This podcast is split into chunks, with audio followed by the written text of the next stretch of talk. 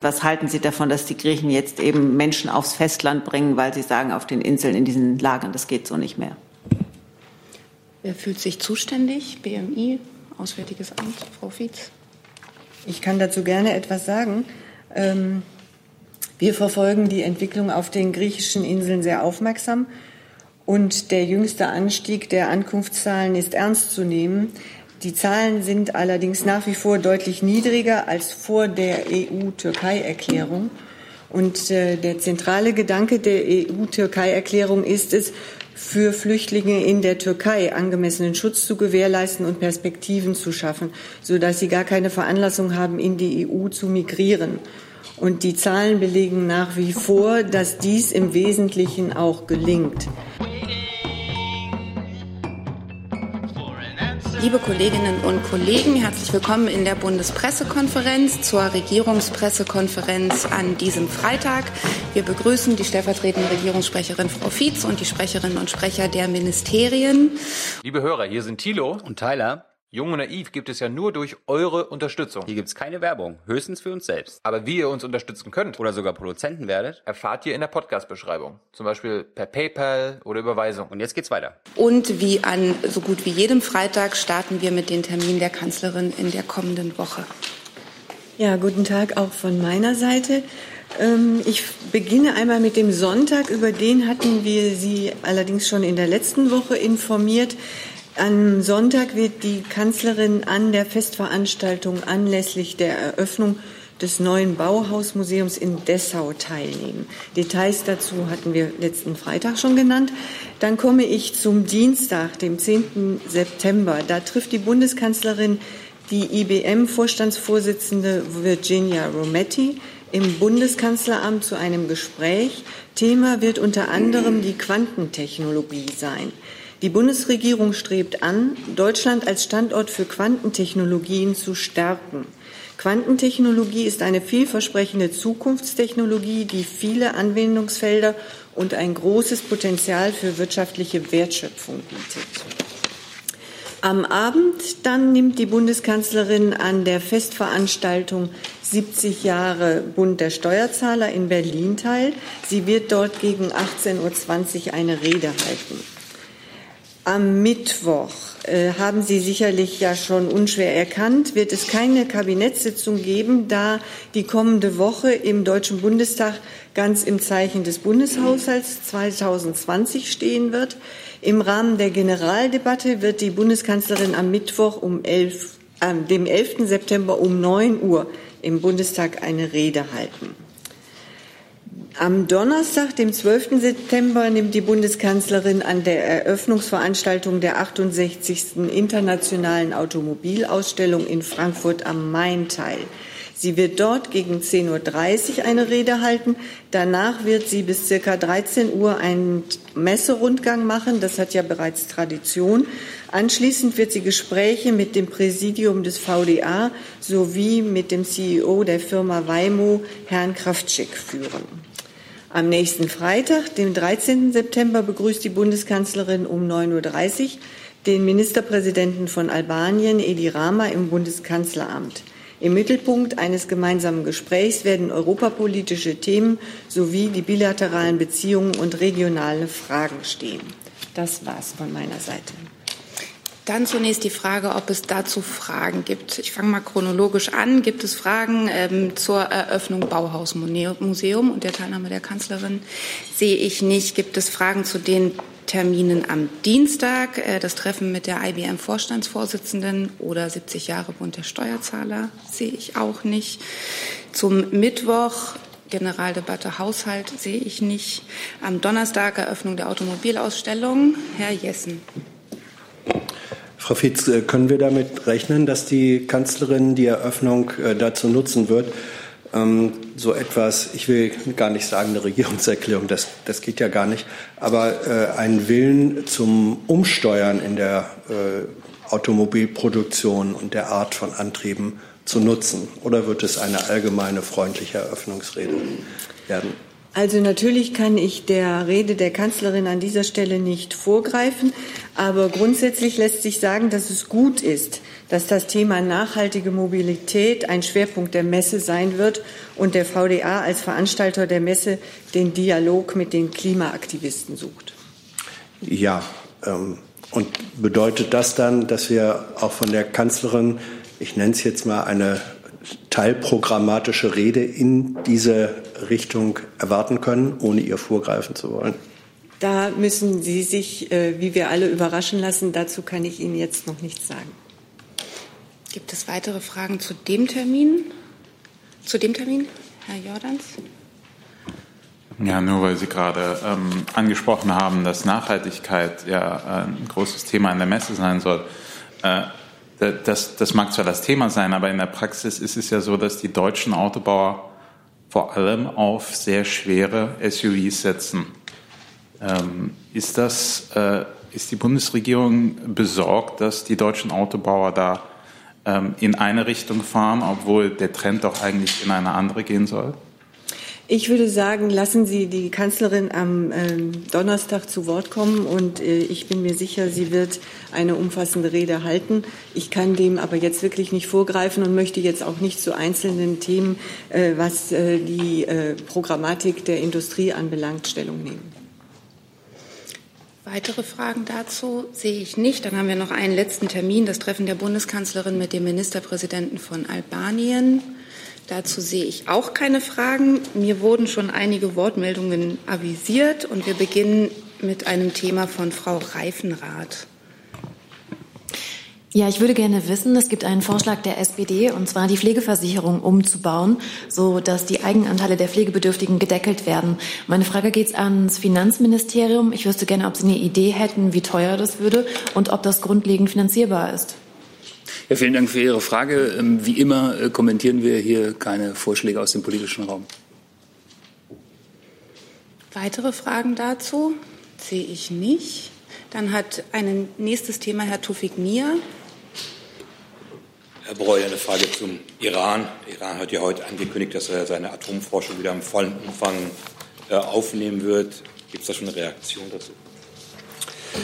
Ja, ähm, wir haben die Ankündigung von Präsident Rouhani mit Sorge zur Kenntnis genommen, dass Iran die vom JCPA vorgegebenen Beschränkungen im Bereich der nuklearen Forschung und Entwicklung ab heute nicht länger einhalten werde. Wir rufen Iran dazu auf, die Lage nicht weiter zu verschärfen. Angesichts der laufenden Bemühungen um Deeskalation ist diese Ankündigung nicht das richtige Signal. Die Bundesregierung wird genau prüfen, welche Schritte Iran im Einzelnen veranlassen wird. Die Berichterstattung durch die Internationale Atomenergieorganisation IAEO ist dafür bei uns, für uns ein zentraler Referenzpunkt, äh, das wissen Sie, und ein zentraler Baustein der, Verein, der Nuklearvereinbarung. Unsere Haltung ist klar. Wir wollen die äh, Nuklearvereinbarung bewahren. Dafür muss Iran zur vollen Einhaltung seiner Verpflichtungen zurückkehren. In Nachfrage, der iranische Außenminister hat ja auch gesagt, dass der Westen seine Verpflichtungen nachkommen soll was der anscheinend der Westen es auch nicht schafft, diese Verpflichtungen nachzukommen. Ähm, was können Sie jetzt dem Iran anbieten in diesem, was die Handelsbeziehungen angeht, vor allem speziell der, der Ölverkauf? Auch die USA haben ja heute angekündigt, dass sie weiterhin den Iran unter Druck setzen, dass er kein Öl verkauft. Was, was haben Sie anzubieten dem Iran? Ja, ich glaube, äh, Sie hatten diese Diskussion mit Frau Adebayer schon ansatzweise geführt am Mittwoch. Äh, das muss ich nicht wiederholen. Für uns ist entscheidend, dass äh, die Partner des JCPOA sich an die Verpflichtungen des Abkommens halten. Das tut der Iran äh, zurzeit ausdrücklich nicht, äh, behauptet er auch gar nicht. Und es ist nicht zu spät für den Iran, diese schiefende Ebene, auf die sie sich selbst begeben haben, zu verlassen und das Zukunft, die Zukunft des JCPOAs aufs Spiel zu setzen. Die eingeleiteten Maßnahmen können jederzeit rückgängig gemacht werden und in die Compliance, Iran die Compliance zurückkehren. Dafür ist es nicht zu spät. Und das ist die Aufgabe für den Iran. Zu dem Thema, Herr Jessen? Ja, Iran. Ähm, jetzt ist mit Herrn Bock ein Leiter für Instex gefunden worden. Allerdings glaube ich, es gibt noch keinen, bislang immer noch keinen einzigen Handelsabschluss. Oder haben Sie da etwas äh, zu berichten? Äh, Im Moment funktioniert Instex schlicht und einfach nicht. Ähm, wann wird man diesen Flop beerdigen? Ja, also äh, Herr Hessen, ich möchte äh, wieder voranschieben, dass ich mir Ihre Wertung da äh, ausdrücklich nicht zu eigen mache. Ich kann bestätigen, dass in der Tat Botschafter AD Bock am vergangenen Mittwoch, also diesen Mittwoch, zum, äh, vom Aufsichtsrat ernannt worden ist ähm, und jetzt seine Geschäfte aufnimmt äh, mit seiner umfassenden Regionalexpertise, unter anderem lange Botschafter in Ägypten ähm, und seiner betriebswirtschaftlichen Expertise ist er äh, sehr gut geeignet äh, für äh, Instex. Äh, es ist so, ähm, das haben wir hier mehrfach betont, wir arbeiten mit Hochdruck daran, Instex aufzubauen und Transaktionen vorzubereiten. Äh, das sind natürlich dann Instruktionen, Transaktionen der Privatwirtschaft. Da werden Gespräche geführt mit der Privatwirtschaft. Und, das haben wir hier, glaube ich, auch schon mehrfach vorgestellt, wir brauchen natürlich auf der iranischen Seite eine Spiegelstruktur. Die existiert, aber da muss man sich natürlich dann im Einzelnen darauf verständigen, wie die Verfahren genau laufen, wie die Abläufe sind. Diese Gespräche laufen nach wie vor, ähm, aber ich kann Ihnen nach wie vor versichern, äh, wir sind mit Hochdruck daran, äh, möglichst bald die erste Transaktion und dann Transaktionen zu realisieren. Nachfrage? Ja, ähm, also die Bewertung äh, ist ja nicht freudig vorgetragen. Äh, offensichtlich ist vor allem die deutsche Privatwirtschaft schlicht und, und äh, einfach befürchtend, dass bei Handel mit dem Iran eben US-Sanktionen sie treffen werden. Das ist ja eine Ebene, auf die Sie gar nicht einwirken können. Wie gehen Sie damit um, dass Sie sind willens, Sie haben jemanden, der sich auskennt und die Privatwirtschaft sagt, sorry, wenn wir das machen, dann äh, werden wir von den Amerikanern sanktioniert. Wie gehen Sie mit der Situation um, damit es kein Flop wird? Ja, äh, das ist ein Thema, das ist nicht das einzige Thema, äh, warum Instex ein komplexes Thema ist, oder die Transaktion äh, ein komplexes Thema. Es ist einfach ein neues Instrument. Äh, das muss rechtlich abgesichert sein. Dazu müssen die äh, Finanzinstrumente stimmen. Also das ist einfach ein äh, sehr komplexes Geschäft, äh, wo, wie ich gerade schon sagte, auch mehrere Seiten mitspielen müssen, wir uns mit Partnern einigen müssen, mit der Wirtschaft einen gangbaren Weg finden müssen. Das äh, braucht Zeit. Ich will nicht verhehlen, äh, vielleicht etwas mehr Zeit, als wir am Anfang gedacht hatten. Äh, wir sind nach wie vor optimistisch, äh, dass äh, Instex eine sehr positive Rolle spielen kann. Und äh, wie gesagt, das Interesse der Wirtschaft ist groß. Wir sind uns da in guten Gesprächen und arbeiten mit Hochdruck daran, dass es jetzt bald losgehen kann. Weitere Fragen zu dem Thema habe ich nicht gesehen. Dann hat ein neues Thema der Kollege hier in der Mitte am weißen Mikro. Hm? Nee, nee, dahinter der Kollege. Ja, Sie. Hm? Henning Attel von der Deutschen Welt. Ich habe eine Frage an Frau Fietz. Der Botschaft der Vereinigten Staaten, Richard Grenell, hat sich heute zu Wort gemeldet und gesagt, dass Deutschland die Hisbollah doch verbieten möge. Es gäbe da auch rechtliche Rahmen oder Voraussetzungen in Deutschland für, wie ist da die Position der Bundesregierung? Bitte äh, erlauben Sie mir, dass ich das übergebe an den Kollegen aus dem BMI. Und ich kann Ihnen dazu sagen, dass wir aus grundsätzlichen Erwägungen zu etwaigen Verbotserwägungen keine Auskunft geben. Gibt es da eine Position des Auswärtigen Amtes? Ja, also ich kann da nur zu ergänzen, äh, dass natürlich wir ein großes Interesse haben an der Stabilität in der Region und an Stabilität äh, auch im Libanon selbst. Terroristische Aktivitäten der Hisbollah gefährden diese Stabilität ebenso wie das Engagement der Hisbollah an der Seite des Regimes im Syrienkrieg seit 2013. Wir beobachten dieses Verhalten der Hisbollah äh, genau. Sie wissen, es gibt auch äh, bereits Instrumente, die greifen. Ähm, und das Verhalten äh, der Hisbollah diskutieren wir natürlich auch eng mit unseren Partnern, mit der EU, mit den USA. Und da gibt es einen fortlaufenden Dialog zu diesem Thema. Herr Tufik Nia zu dem Thema. Nochmal meine Frage. Gibt es irgendwelche Pläne, Hisbollah auch politisch zu verbieten? Wie gesagt, wir diskutieren das eng mit unseren Partnern, überprüfen, ob unsere Instrumente die richtigen sind. Äh, und das ist ein fortlaufender Prozess, der wird jetzt nicht äh, durch irgendwelche äh, Interviews neu angeschoben. Und da sind wir auch mit der amerikanischen Seite stets im Gespräch, um zu gucken, was da die richtigen Instrumente sind. Weitere Fragen zu dem Thema sehe ich nicht. Dann hat ein neues Thema der Kollege auch in der Mitte, zwei Reihen dahinter. Nee, immer noch nicht Sie. André Bochmann, Neue Berliner Redaktionsgesellschaft. Ich habe eine Frage ans Gesundheitsministerium. Ähm, geht nochmal um das Thema äh, Pflege. Die SPD will auch die Gewinne äh, der Pflegekonzerne deckeln. Jedenfalls gibt es ein entsprechendes Positionspapier. Äh, wie steht denn das Ministerium grundsätzlich zu, diesem, zu dieser Idee? Ja, guten Tag. Also ich äh, danke für die Frage. Ich kann mich da nur anschließen, dass wir ähm, diesen Vorschlag von hier aus nicht kommentieren. Danke. Nachfrage? Ähm, es hat aber in der Vergangenheit Äußerungen des Ministers gegeben, äh, der die, das Gewinnstreben der, der Pflegekonzerne kritisiert hat. Äh, warum kann man jetzt nicht äh, sich dazu äußern? Äh, Sie spielen auf diesen Artikel an, der, glaube ich, vor eineinhalb Jahren erschienen ist. Ähm, da wurde nicht grundsätzlich das Gewinnstreben ähm, kritisiert, sondern es wurde gesagt, dass es äh, eben angemessen ist, dass es, ähm, weil es sich um eine um, das, um einen sozialen Bereich geht und um eine Sozialversicherung, dass es äh, hier angemessen, einen angemessenen Rahmen geben könnte.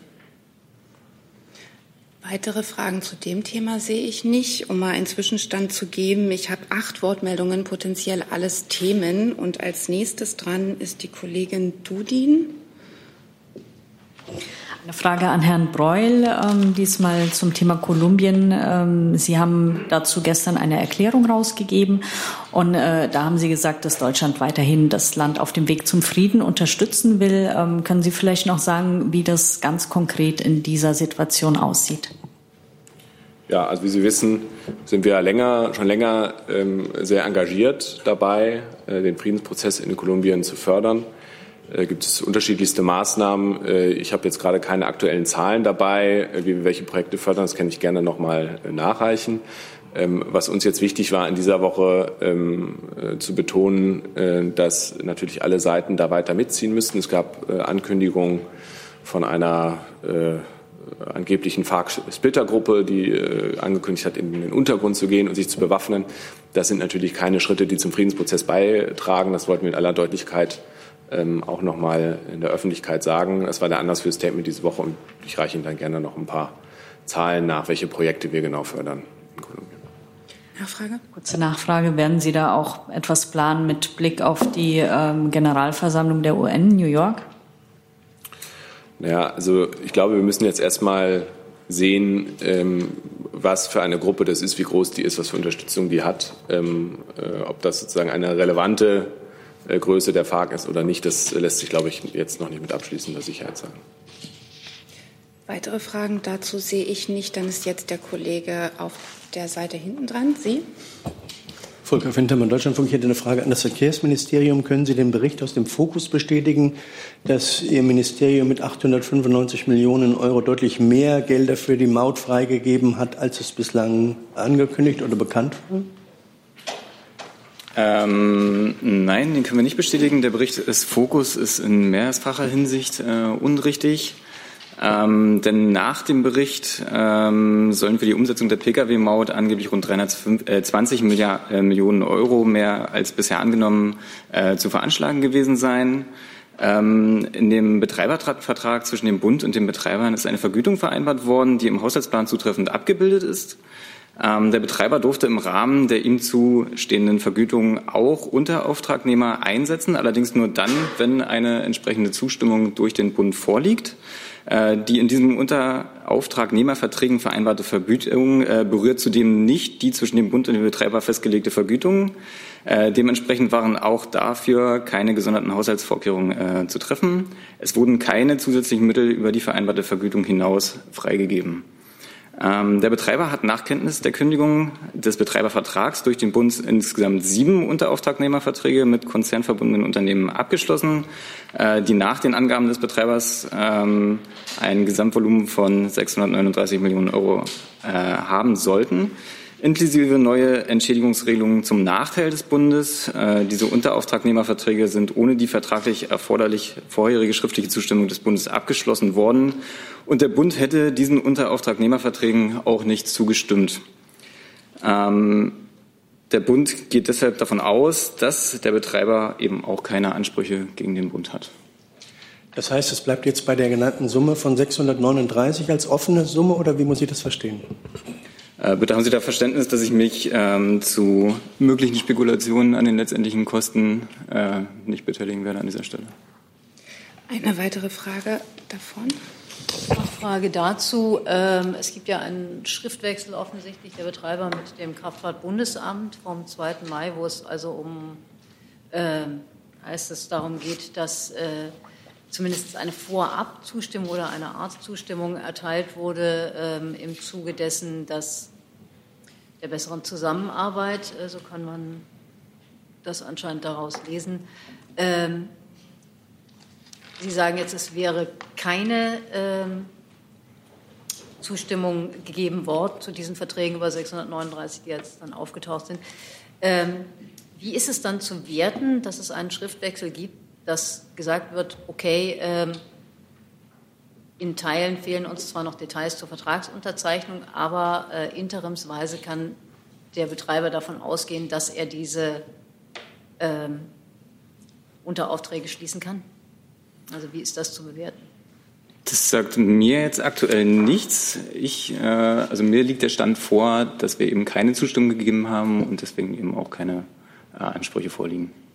Aber stimmt es, dass aus den Betreiberverträgen an sich hervorgeht, dass bis zu 895 Euro im Volumen ähm, in Auftrag gegeben werden kann an Unteraufträgen? Das kann ich jetzt auch nicht bestätigen. Weitere Fragen zu diesem Thema sehe ich nicht. Dann sind jetzt Sie mit der nächsten Das war Frage. meine Frage. Ach so, dann, dann hat sich das erledigt. Dann habe ich als nächsten auf der Liste Herr, Herrn Delfs. Ich habe eine Frage an Frau Fietz äh, zum China-Besuch der Kanzlerin. Da konnte man ja heute sehen, mh, dass bei der Militärparade äh, die Kanzlerin gesessen hat, während der chinesische Regierungschef gestanden hat. Ähm, ist, ist, war ja bislang jetzt normalerweise der Fall, dass denn beide Regierungschefs gesessen haben. Gibt es da eine Sonderregelung für China oder war das vorher so abgeklärt eigentlich? Also natürlich war der protokollarische Ablauf für die militärischen Ehren mit der chinesischen Seite abgestimmt, und zwar im Vorfeld. Und die Stühle wurden auch von der chinesischen äh, Seite zur Verfügung gestellt. Äh, Wir bitten um Verständnis, dass wir uns darüber hinaus nicht zur Organisation der militärischen Ehren durch den Gastgeber äußern. Äh, Nachfrage, ist denn jetzt eigentlich dieser Stuhl für die Kanzlerin eine Dauereinrichtung oder äh, ist, würden Sie nach wie vor sagen, dass es eine temporäre Vorrichtung ist? Äh, Ich gehe davon aus, dass wir das von Fall zu Fall entscheiden werden. Dazu Herr Jordans. Ähm, wenn das jetzt andersrum passiert wäre, dann würde man in China äh, solch ein Vorgehen als ähm, starken Gesichtsverlust werten. Ähm, hat denn die Bundesregierung irgendeine Wertung, äh, dass der chinesische ähm, Präsident da gestanden ist? Also ich glaube, es liegt äh, im Ermessen eines jeden mm, Spitzenpolitikers, äh, selbst zu entscheiden, wie er das handhabt. Da haben wir das jetzt von hier nicht zu bewerten, was jetzt äh, da auf der chinesischen Seite, wie man sich dort entschieden hat. Herr Jessen dazu. Ja, auch China-Reise. Äh, Frau Fietz, können Sie bestätigen, dass zur Pressekonferenz der Kanzlerin mit Ministerpräsident Li äh, von deutscher Seite nur die mitreisenden Journalisten zugelassen wurden, nicht in China ansässige Korrespondenten? Es gab Meldungen darüber, und es gab wohl auch in der Nacht Irritationen dazu, die konnten aber alle ausgeräumt werden, äh, sodass äh, keine Journalisten ausgeschlossen wurden. Weitere Fragen? Herr Delfs dazu nochmal. Eine Nachfrage. Äh, Ich hatte jetzt das so verstanden, dass eigentlich nur vier ähm, Korrespondenten zugelassen wurden und nicht, nicht alle, die da rein wollten. Also ich kann Ihnen dazu nur das sagen, was ich aus China übermittelt bekommen habe, dass es da ke- diese Irritationen wohl gab, aber dass die ausgeräumt wurden. Nochmal eine Nachfrage. Sieht die Bundesregierung eigentlich noch die Pressefreiheit in China in vollem Umfang gewährleistet, wenn ja die eigene, sozusagen die eigene Pressemannschaft äh, Mannschaft, äh, solche Erfahrungen machen muss vor Ort? Ähm, Also da der Fall ähm, am Ende ja gut gelöst ist, äh, sehe ich jetzt keine Veranlassung, das weiter zu kommentieren. Herr Jessen dazu nochmal. Ja, nur klärende Nachfrage. Ähm, Ich verstehe Sie jetzt so, dass äh, alle Korrespondenten, äh, akkreditierten Korrespondenten, die zu dieser Pressekonferenz wollten, auch zugelassen wurden. Das ist der Stand, den Sie kennen. Ja. Wenn es sich anders verhalten sollte, würden Sie uns darüber noch informieren. Das können wir gerne so halten, aber das ist der Stand, den ich habe. Ja. Danke. Weitere Fragen sehe ich dazu nicht. Dann ist Frau Klaasmann dran. Ja, da können Sie vielleicht selbst entscheiden, wer sich zuständig fühlt. Äh, wie beurteilen Sie die äh, gestiegene Zahl der Ankünfte von Menschen mit dem Boot auf den griechischen Inseln? Und äh, welche Handlungsmöglichkeiten sehen Sie da für die Bundesregierung womöglich auf europäischer Ebene? Und wie, was halten Sie davon, dass die Griechen jetzt eben Menschen aufs Festland bringen, weil sie sagen, auf den Inseln, in diesen Lagern, das geht so nicht mehr? Wer fühlt sich zuständig? BMI, Auswärtiges Amt, Frau Fietz. Ich kann dazu gerne etwas sagen. Ähm, wir verfolgen die Entwicklung auf den griechischen Inseln sehr aufmerksam. Und der jüngste Anstieg der Ankunftszahlen ist ernst zu nehmen. Die Zahlen sind allerdings nach wie vor deutlich niedriger als vor der EU-Türkei-Erklärung. Und äh, der zentrale Gedanke der EU-Türkei-Erklärung ist es, für Flüchtlinge in der Türkei angemessenen Schutz zu gewährleisten und Perspektiven zu schaffen, sodass sie gar keine Veranlassung haben, in die EU zu migrieren. Und die Zahlen belegen nach wie vor, dass dies im Wesentlichen auch gelingt. Maßgeblich dafür ist die sogenannte Fazilität für Flüchtlinge in der Türkei und sie leistet, äh, über sie leistet die EU entscheidende Unterstützung für Flüchtlinge und Aufnahmegemeinden in der Türkei. Und äh, von daher gehen wir davon aus, dass die EU-Türkei-Erklärung vom 18. März 2016 äh, ein Erfolg ist und weiter verfolgt wird. Und äh, die griechische Regierung hat ähm, ja auch gesagt, dass sie im Rahmen dieser Türkei-Erklärung, EU-Türkei-Erklärung weiter arbeiten will. Ähm, und äh, daher ist es jetzt entscheidend, die Zahl der Rückführungen rasch und deutlich zu steigern. Äh, die neue griechische Regierung, betone ich nochmal, teilt diese Sichtweise und wir haben volles Vertrauen darin, dass die griechische Regierung auch äh, die richtigen Schritte einleitet. Und wir stehen bereit, sie im Rahmen der EU und auch bilateral zu unterstützen. Nachfrage? Äh, worin sehen Sie denn die Ursache für diesen Anstieg in den letzten Wochen? Ähm, sehen Sie mir nach, dass ich jetzt von hier aus keine Ursachenforschung betreiben kann. Wie gesagt, wir beobachten die Entwicklung mit Sorge und stehen auch in äh, Kontakt mit der griechischen Regierung, um da gegebenenfalls Unterstützungsleistung zu legen. Auch in Kontakt mit der türkischen Regierung? Äh, natürlich auch, ja. Weitere Fragen zu dem Thema? Sehe ich nicht. Dann war die Kollegin hinter Frau Klaasmann, sie hatte ich noch auf der Liste. Kommt dann noch ein neues Thema? Ich kenne Ihren Namen leider nicht, daher die Kollegin hinter. Hatten Sie noch ein neues Thema oder hatte sich das vorhin erledigt? Das war das. Ähm, dann ist Herr Jordans dran mit einem neuen Thema. Ja, Herr Grüneweiler, ähm, der Leiter der deutsch-kaukasischen Gesellschaft behauptet, er hat vor zwei Jahren in einem Brief an das BAMF darauf hingewiesen, dass der kürzlich in Berlin ermordete ähm, georgische Staatsbürger von Russland bedroht würde. Äh, können Sie bestätigen, ob diese Warnung im Ihnen unterstellten BAMF angekommen ist und wie man darauf reagiert hat? Dazu kann ich Ihnen im Moment nicht sagen. Wenn ich da was zu sagen könnte, würde ich Sie nachreichen. Es betrifft allerdings auch ein laufendes Ermittlungsverfahren. Insofern bin ich da glaube ich, dass wir Ihnen nichts dazu nachreichen werden, weil wir grundsätzlich zu Ermittlungsverfahren nichts sagen. Die laufen.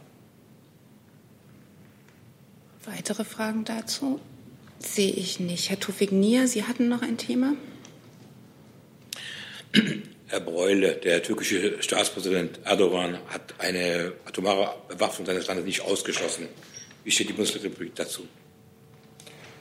Ja, also ich glaube, das äh, können wir kurz machen. Wir stehen zum äh, nuklearen Nichtverbreitungsvertrag, äh, den übrigens auch die Türkei unterzeichnet hat äh, vor vielen Jahrzehnten. Ich meine, es war 1980 ähm, und den Verpflichtungen, die die Mitgliedstaaten aus diesem Vertrag haben. Äh, und die, da ist natürlich an erster Stelle zu nennen, äh, dass sie sich nicht darum bemühen, äh, sich nuklear zu bewaffnen. Also von daher ist unsere Position da sehr eindeutig.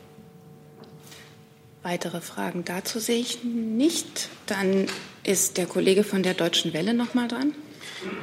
Ähm, eine Frage an Frau Fietz bzw. Herrn Breul. Im Büro des russischen Oppositionspolitikers Alexei Nawalny gab es in der Nacht wieder Durchsuchungen. Wie beurteilen Sie diese Handlung? Und zum anderen haben äh, Gerichte in Moskau mehrere Urteile gegen Demonstranten verkündet, die an Protesten teilgenommen haben.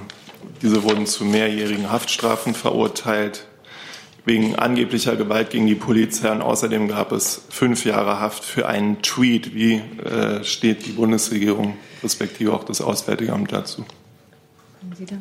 Ja, also ich kann zu den äh, Einzelfällen äh, naturgemäß nichts sagen, weil wir ne, auch nicht Prozessbeteiligte sind ähm, oder so. Ähm, auch die Meldung zu Herrn Nawalny ähm, kenne ich jetzt nicht, das müssten wir jedenfalls noch mal prüfen. Äh, ich glaube aber auch da äh, können wir im Zweifel im Einzelfall äh, nicht viel sagen, einfach weil uns auch die Fakten fehlen. Ich kann vielleicht noch mal wieder das wiederholen, was äh, wir grundsätzlich sagen, dass äh, Meinungsfreiheit, Versammlungsfreiheit höhere Güter sind, die ähm, auch in Russland Schutz genießen. ich möchte auch noch mal an die Mitgliedschaft von Russland im Europarat erinnern und dass wir natürlich dafür eintreten, dass diese Freiheiten genutzt werden können. Ähm, das ist nichts Neues. dazu stehen wir, das sagen wir öffentlich und natürlich auch vor allem in Gesprächen mit unseren russischen Partnern. Weitere Fragen dazu sehe ich nicht. Dann hat Herr Jessen ein neues Thema. Ja, eine Frage ans Justizministerium, die vielleicht erst auf den zweiten Blick Sie betrifft, aber es ist eine Lernfrage. Ähm, Im Berliner Landesparlament wurde darüber diskutiert, über einen Vorschlag, ob äh, man einen Zuzugsstopp verhängen könne. 40.000 ähm, äh, neue Berliner pro Jahr. Äh, ist es, und das ist die Lernfrage, ist es rechtlich möglich? Und wenn ja, unter welchen Bedingungen, äh, dass in deutschen Kommunen Zuzugsstopps verhängt werden? Ja, vielen Dank, Herr Jessen, für diese Frage. Aber Sie wissen, dass die Bundesregierung ja zu Fragen, die die Vorhaben der Länder betreffen, nicht Stellung nimmt. Insofern habe ich hier keine rechtliche Prüfung oder kein Prüfungsergebnis für Sie. Schade eigentlich. Weitere Fragen dazu sehe ich auch nicht. Dann hat Frau Klaasmann noch mal ein neues Thema. Ja, das Umweltministerium in diesem Fall. Äh, wie beurteilen Sie diesen Vorschlag aus der CSU äh, bei der Anschaffung von besonders energieeffizienten Haushaltsgeräten einen Steuernachlass von 20 Prozent zu gewähren? Da würde mich vor allen Dingen interessieren, wie äh, beurteilen Sie die sozusagen die Wirkung dieses Vorschlags? Weil auf der einen Seite ja wird Strom gespart, auf der anderen Seite werden vielleicht auch viele neue Geräte angeschafft, was ja auch in der, die Energiebilanz einfließt. Und dann, wie beurteilen Sie den bürokratischen Aufwand eines solchen Vorschlags? Ich verstehe die Frage, aber trotzdem ähm, werden wir das jetzt nicht im Einzelnen beurteilen. Das ist einer von ganz vielen Vorschlägen, die gerade im politischen Raum diskutiert werden. Ähm, wir helfen da mit, wenn es darum geht, in der Vorbereitung des Klimakabinetts die Vorschläge, die dort eingebracht werden, zu quantifizieren. Denn unsere Aufgabe ist es ja zu gucken, dass am Ende die Summe der Vorschläge ausreicht, um das deutsche Klimaziel für das Jahr 2030 zu erreichen. Insofern tut mir leid, dass ich da jetzt nicht ähm, zu jedem einzelnen Vorschlag in Die Frage ist halt, würden Sie sich das auch zu eigen machen, um das mit einzubringen? Ja, das wäre dann die gleiche Antwort wie auf die Frage eben. Dazu? Ganz kurz an der Stelle auch eine Lernfrage zum Vorgehen. In welchen Schritten wird denn jetzt ähm, noch bis zum Klimakabinett von den Ministerien diese ganzen Einzelvorschläge wie zusammengefasst? Also ähm, regierungsseitig ist es so, dass ähm, wir im Bundesumweltministerium da so eine Art geschäftsführende Federführung haben. Das Bundesfinanzministerium hat auch eine wichtige Rolle, was die Finanzierung der einzelnen Vorschläge angeht. Und dann natürlich die einzelnen Fachministerien, ähm, Wirtschaft, Verkehr, Landwirtschaft, Gebäude, die jeweils für ihre Bereiche äh, verantwortlich sind und da Vorschläge einbringen. Da gibt es laufend Gespräche auf ähm, Arbeitsebene auch auf Staatssekretärsebene. Ähm, da wird dann diskutiert und da wird zum Beispiel auch gerechnet, wie viel welcher Vorschlag bringt.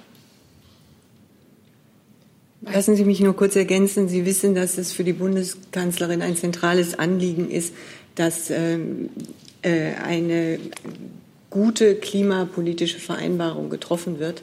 Am 20. September und äh, die Arbeiten daran sind in vollem Gange. Einzelheiten nennen wir da nicht, aber jeder Vorschlag ist im Grunde genommen willkommen und wird auch diskutiert und dann in die Endbewertung einfließen. Weitere Fragen dazu sehe ich nicht. Dann hat Herr Tufik Nia noch ein Thema. Herr Breul, Stichwort Jemen. Ähm, die Vertreter der US-Regierung treffen sich mit der Houthi-Bewegung jetzt, anscheinend in Washington. Wie steht die Bundesregierung zu diesen Gesprächen? Ja, das habe ich ehrlich gesagt jetzt ähm, keine Meldung gesehen. Unsere grundsätzliche Linie ist, wir begrüßen alles, was zur Deeskalation beiträgt. Äh, Sie wissen, die Lage im Jemen ist sehr komplex, sehr unübersichtlich. Ähm, und äh, da ist es aus unserer Sicht, denke ich, gut, äh, wenn äh, mehr miteinander geredet wird statt weniger. Eine Nachfrage, gibt es irgendwelche Gespräche zwischen der Bundesregierung und der Husi-Bewegung? Gibt es da Kontakte, beziehungsweise ist da was geplant? Da kann ich Ihnen von keinen konkreten ähm, Planungen berichten. Äh, grundsätzlich ist es so, ähm, wir unterstützen den VN-Sondergesandten in seinen Bemühungen äh, und dem ordnen wir unsere eigenen Bemühungen unter. Weitere Fragen dazu sehe ich nicht. Gibt es Fragen zu anderen Themen? Bevor Herr Jessen? Ja, ich habe eine Frage an äh, Herrn Fähnrich. Ähm, wie bewerten, wie bewerten Sie es, dass die Unterstützung für die Verlängerung des Anti-S-Mandats ähm, aus dem politischen Raum nur sehr zögerlich erfolgt? Äh, schwächt das die Umsetzung, die Durchführung oder sagen Sie nein, wir können so weitermachen oder wir können das so machen, wie wir es geplant haben? Ja, wie Sie ja wissen, und das hatten wir auch schon häufiger das Thema, das aktuelle Mandat für den Einsatz äh, der Bundeswehr endet Ende Oktober.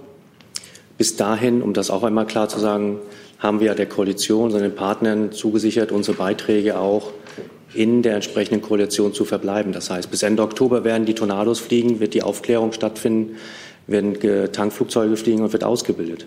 Ähm, jede politische Reaktion und jede politische Diskussion ist natürlich herzlich willkommen. Nichtsdestotrotz werde ich mich jetzt auch nicht hinreißen lassen, diese zu bewerten. Wichtig für uns ist, dass wir in absehbarer Zeit eine Entscheidung bekommen, dass wir eine Handlungsempfehlung bekommen im Namen des äh, politischen Ratschlags, im Namen des, äh, der Debatte im Bundestag und im Parlament.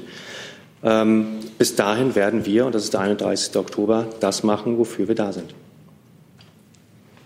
Ja, ich kann vielleicht nur ganz Moment, kriegen Sie ein Mikro? ergänzen äh, und äh, da äh, auch auf meinen Außenminister rekurrieren, äh, der mehrfach betont hat, äh, dass es in Deutschland eine gute Tradition ist, dass wir gerade über Militäreinsätze intensiv beraten und diskutieren und äh, da keine leicht, uns die Entscheidung nicht leicht machen, auch aus unserer Vergangenheit heraus. Und dieser Prozess findet gerade statt ähm, und das ist gut und richtig so. Nachfrage? Ja, wenn Sie dann schon Ihren Außenminister zitieren, ist er denn Stand aktuell für eine Verlängerung der Mission im vollen bisherigen Umfang? Ja, dazu äh, gilt das, was wir hier schon gesagt haben. Wir führen Gespräche innerhalb der Bundesregierung äh, darüber. Äh, Sie sehen auch im politischen Raum diskutiert. Die Bundesregierung wird dann einen gemeinsamen Vorschlag an den Deutschen Bundestag übersenden. Und da sind wir noch nicht. Daran arbeiten wir und darauf können Sie sich freuen. Weitere Fragen dazu sehe ich nicht. Fragen zu anderen Themen? Herr Jordans. Ja, ich hatte ja am Mittwoch ähm, zum 10. Jahrestag des ähm, Luftschlags in Kundus eine Frage gestellt. Dann wurde gestern eine Antwort nachgereicht. In der Antwort ist, ähm, wurde die Zahlung von 5000 Dollar pro Familie ähm, nicht bestätigt. Diese Zahl wurde aber in der Vergangenheit von, von der Bundesregierung ähm, in, in kleine An also als Antwort auf kleine Anfragen ähm, beziffert. Jetzt ist meine Frage, wenn die Bundesregierung diese Zahl nicht mehr bestätigt, liegt das daran, äh, dass die 5000 Dollar doch nicht ähm, gezahlt wurden oder wurde mehr gezahlt? Woran liegt das? Vielleicht kann Frau Fietz oder Herr Fenrich da. Also ich kann Sie auf die äh, Erklärung von gestern, die Informationen, die wir herausgegeben haben, verweisen. Dazu gab es ja tatsächlich schon die kleine Anfrage. Ich denke, das kann man ergänzend sehen. Gut, aber warum hat man dann in der Erklärung explizit nicht diese, ähm, die Höhe der Zahlung bestätigt? Das kann ich Ihnen an dieser Stelle nicht beantworten. Wenn, ich dazu, wenn es dazu eine Erklärung gibt, die wir noch kommunizieren könnten, würde ich das Ihnen nachreichen. Ich sehe da aber im Grunde genommen keine, keinen tieferen Hintergrund bei dieser, bei dieser Thematik in dem Zusammenhang. Weitere Fragen dazu sehe ich nicht. Dann hatte Herr Jessen noch ein Thema. Ja, Frage an Herrn äh, Fähnrich. Äh, es geht um die Attacke, den körperlichen Angriff gegen einen Bundeswehrsoldaten am, glaube 2. September in Neukölln. Äh, die Verteidigungsministerin hat sich dazu geäußert. Äh, sie hat sich sozusagen sehr empört darüber geäußert. Ähm, erste Frage, wie geht es äh, dem Soldaten inzwischen? Er war ja, glaube ich, in, in, ein Krankenhaus eingeliefert worden. Und zum Zweiten, gibt es etwas zu berichten, was in der Folge passiert ist? Gibt es möglicherweise Angriffe ähnlicher Art? Gibt es Solidarisierungsbewegungen, ähm, die Sie erfahren? Also sozusagen ein Update, was ist seitdem passiert? Ja, zum einen bitte ich um Verständnis, dass ich mich zu persönlichen Daten des Soldaten nicht äußere. Wie Sie dargestellt haben, wurde er, und das kann ich bestätigen, in ein Krankenhaus gebracht. Das hat er mittlerweile wieder verlassen. Ähm, was passiert? Sie haben auch mitbekommen, dass die Polizei Berlins aufgerufen hat, um entsprechende Zeugen äh, zu ermitteln und die entsprechenden Befragungen durchzuführen. Wir haben bereits den Satzstand, den wir mitgeteilt haben und auf die Ministerin sich geäußert haben. Darüber hinaus haben wir keine weiteren Erkenntnisse. Und die Reaktion in der Öffentlichkeit, da brauche ich auch keine Stellung zu nehmen, weil äh, die ergibt sich aus meiner Sicht von, von alleine. Weitere Fragen dazu sehe ich nicht. Gibt es noch mal Fragen zu anderen Themen? Ja. Ich hätte noch eine kurze Nachfrage zum Thema Maut. Da sind ja jetzt die unterschiedlichsten Zahlen und Ansprüche stehen im Raum. Ähm, wie werden denn die Ansprüche des Bundes gegenüber den Betreibern beziehungsweise umgekehrt der Betreiber und der Unterauftragsnehmer gegenüber des Bundes, in welchem Verfahren wird das jetzt geklärt? Wer da welche Ansprüche tatsächlich hat. Das weiß ich persönlich leider nicht, müsste ich gegebenenfalls nachreichen. Dann warten wir da noch auf eine Nachreichung. Das BMI hat auch noch eine Nachreichung zur Frage von Herrn Jordans. Dann machen wir die auch noch zum Ende. Sie hatten gefragt nach hinter. Sie hatten gefragt, ob das Opfer des Mordes in Moabit den Sicherheitsbehörden bekannt sei und dem BAMF. Da kann ich Ihnen sagen, die, den Sicherheitsbehörden und dem Bundesamt für Migration und Flüchtlinge war das Opfer bekannt. Weitere Einzelheiten kann ich aber aus Datenschutzgründen hier nicht sagen. Zum Ermittlungsstand müssten Sie bei der Berliner Generalbundesanwalt, bei der Generalstaatsanwaltschaft Berlin nachfragen. Hey Leute, Jung und Naiv gibt es ja nur durch eure Unterstützung. Ihr könnt uns per PayPal unterstützen oder per Banküberweisung, wie ihr wollt. Ab 20 Euro werdet ihr Produzenten im Abspann einer jeden Folge und einer jeden Regierungspressekonferenz. Danke vorab. Gibt das jetzt nochmal Nachfragen? Ja?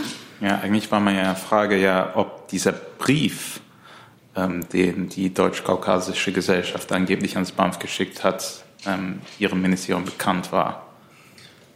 Wie gesagt, ich kann Ihnen sagen, dass das Opfer den Behörden bekannt war und zu weiteren Einzelheiten kann ich aus Datenschutzgründen leider nicht sagen. Da bitte ich um Verständnis. Weitere Fragen sehe ich dazu nicht. Dann sage ich Danke für diese Pressekonferenz. Frau Klaßmann hat noch eine Frage, bevor alle aufspringen. Dann ist noch mal Frau Klaßmann dran. Ja, äh, wir haben gehört äh, aus Peking, dass nun doch nicht alle äh, akkreditierten deutschen Korrespondenten zugelassen worden seien. Äh, ist das bei, inzwischen auch bei Ihnen angekommen und was sagen Sie dazu, Frau Fietz? Also meinen Wissensstand habe ich eben hier äh, mitgeteilt. Wir werden das dann noch mal prüfen und würden das dann noch nachreichen.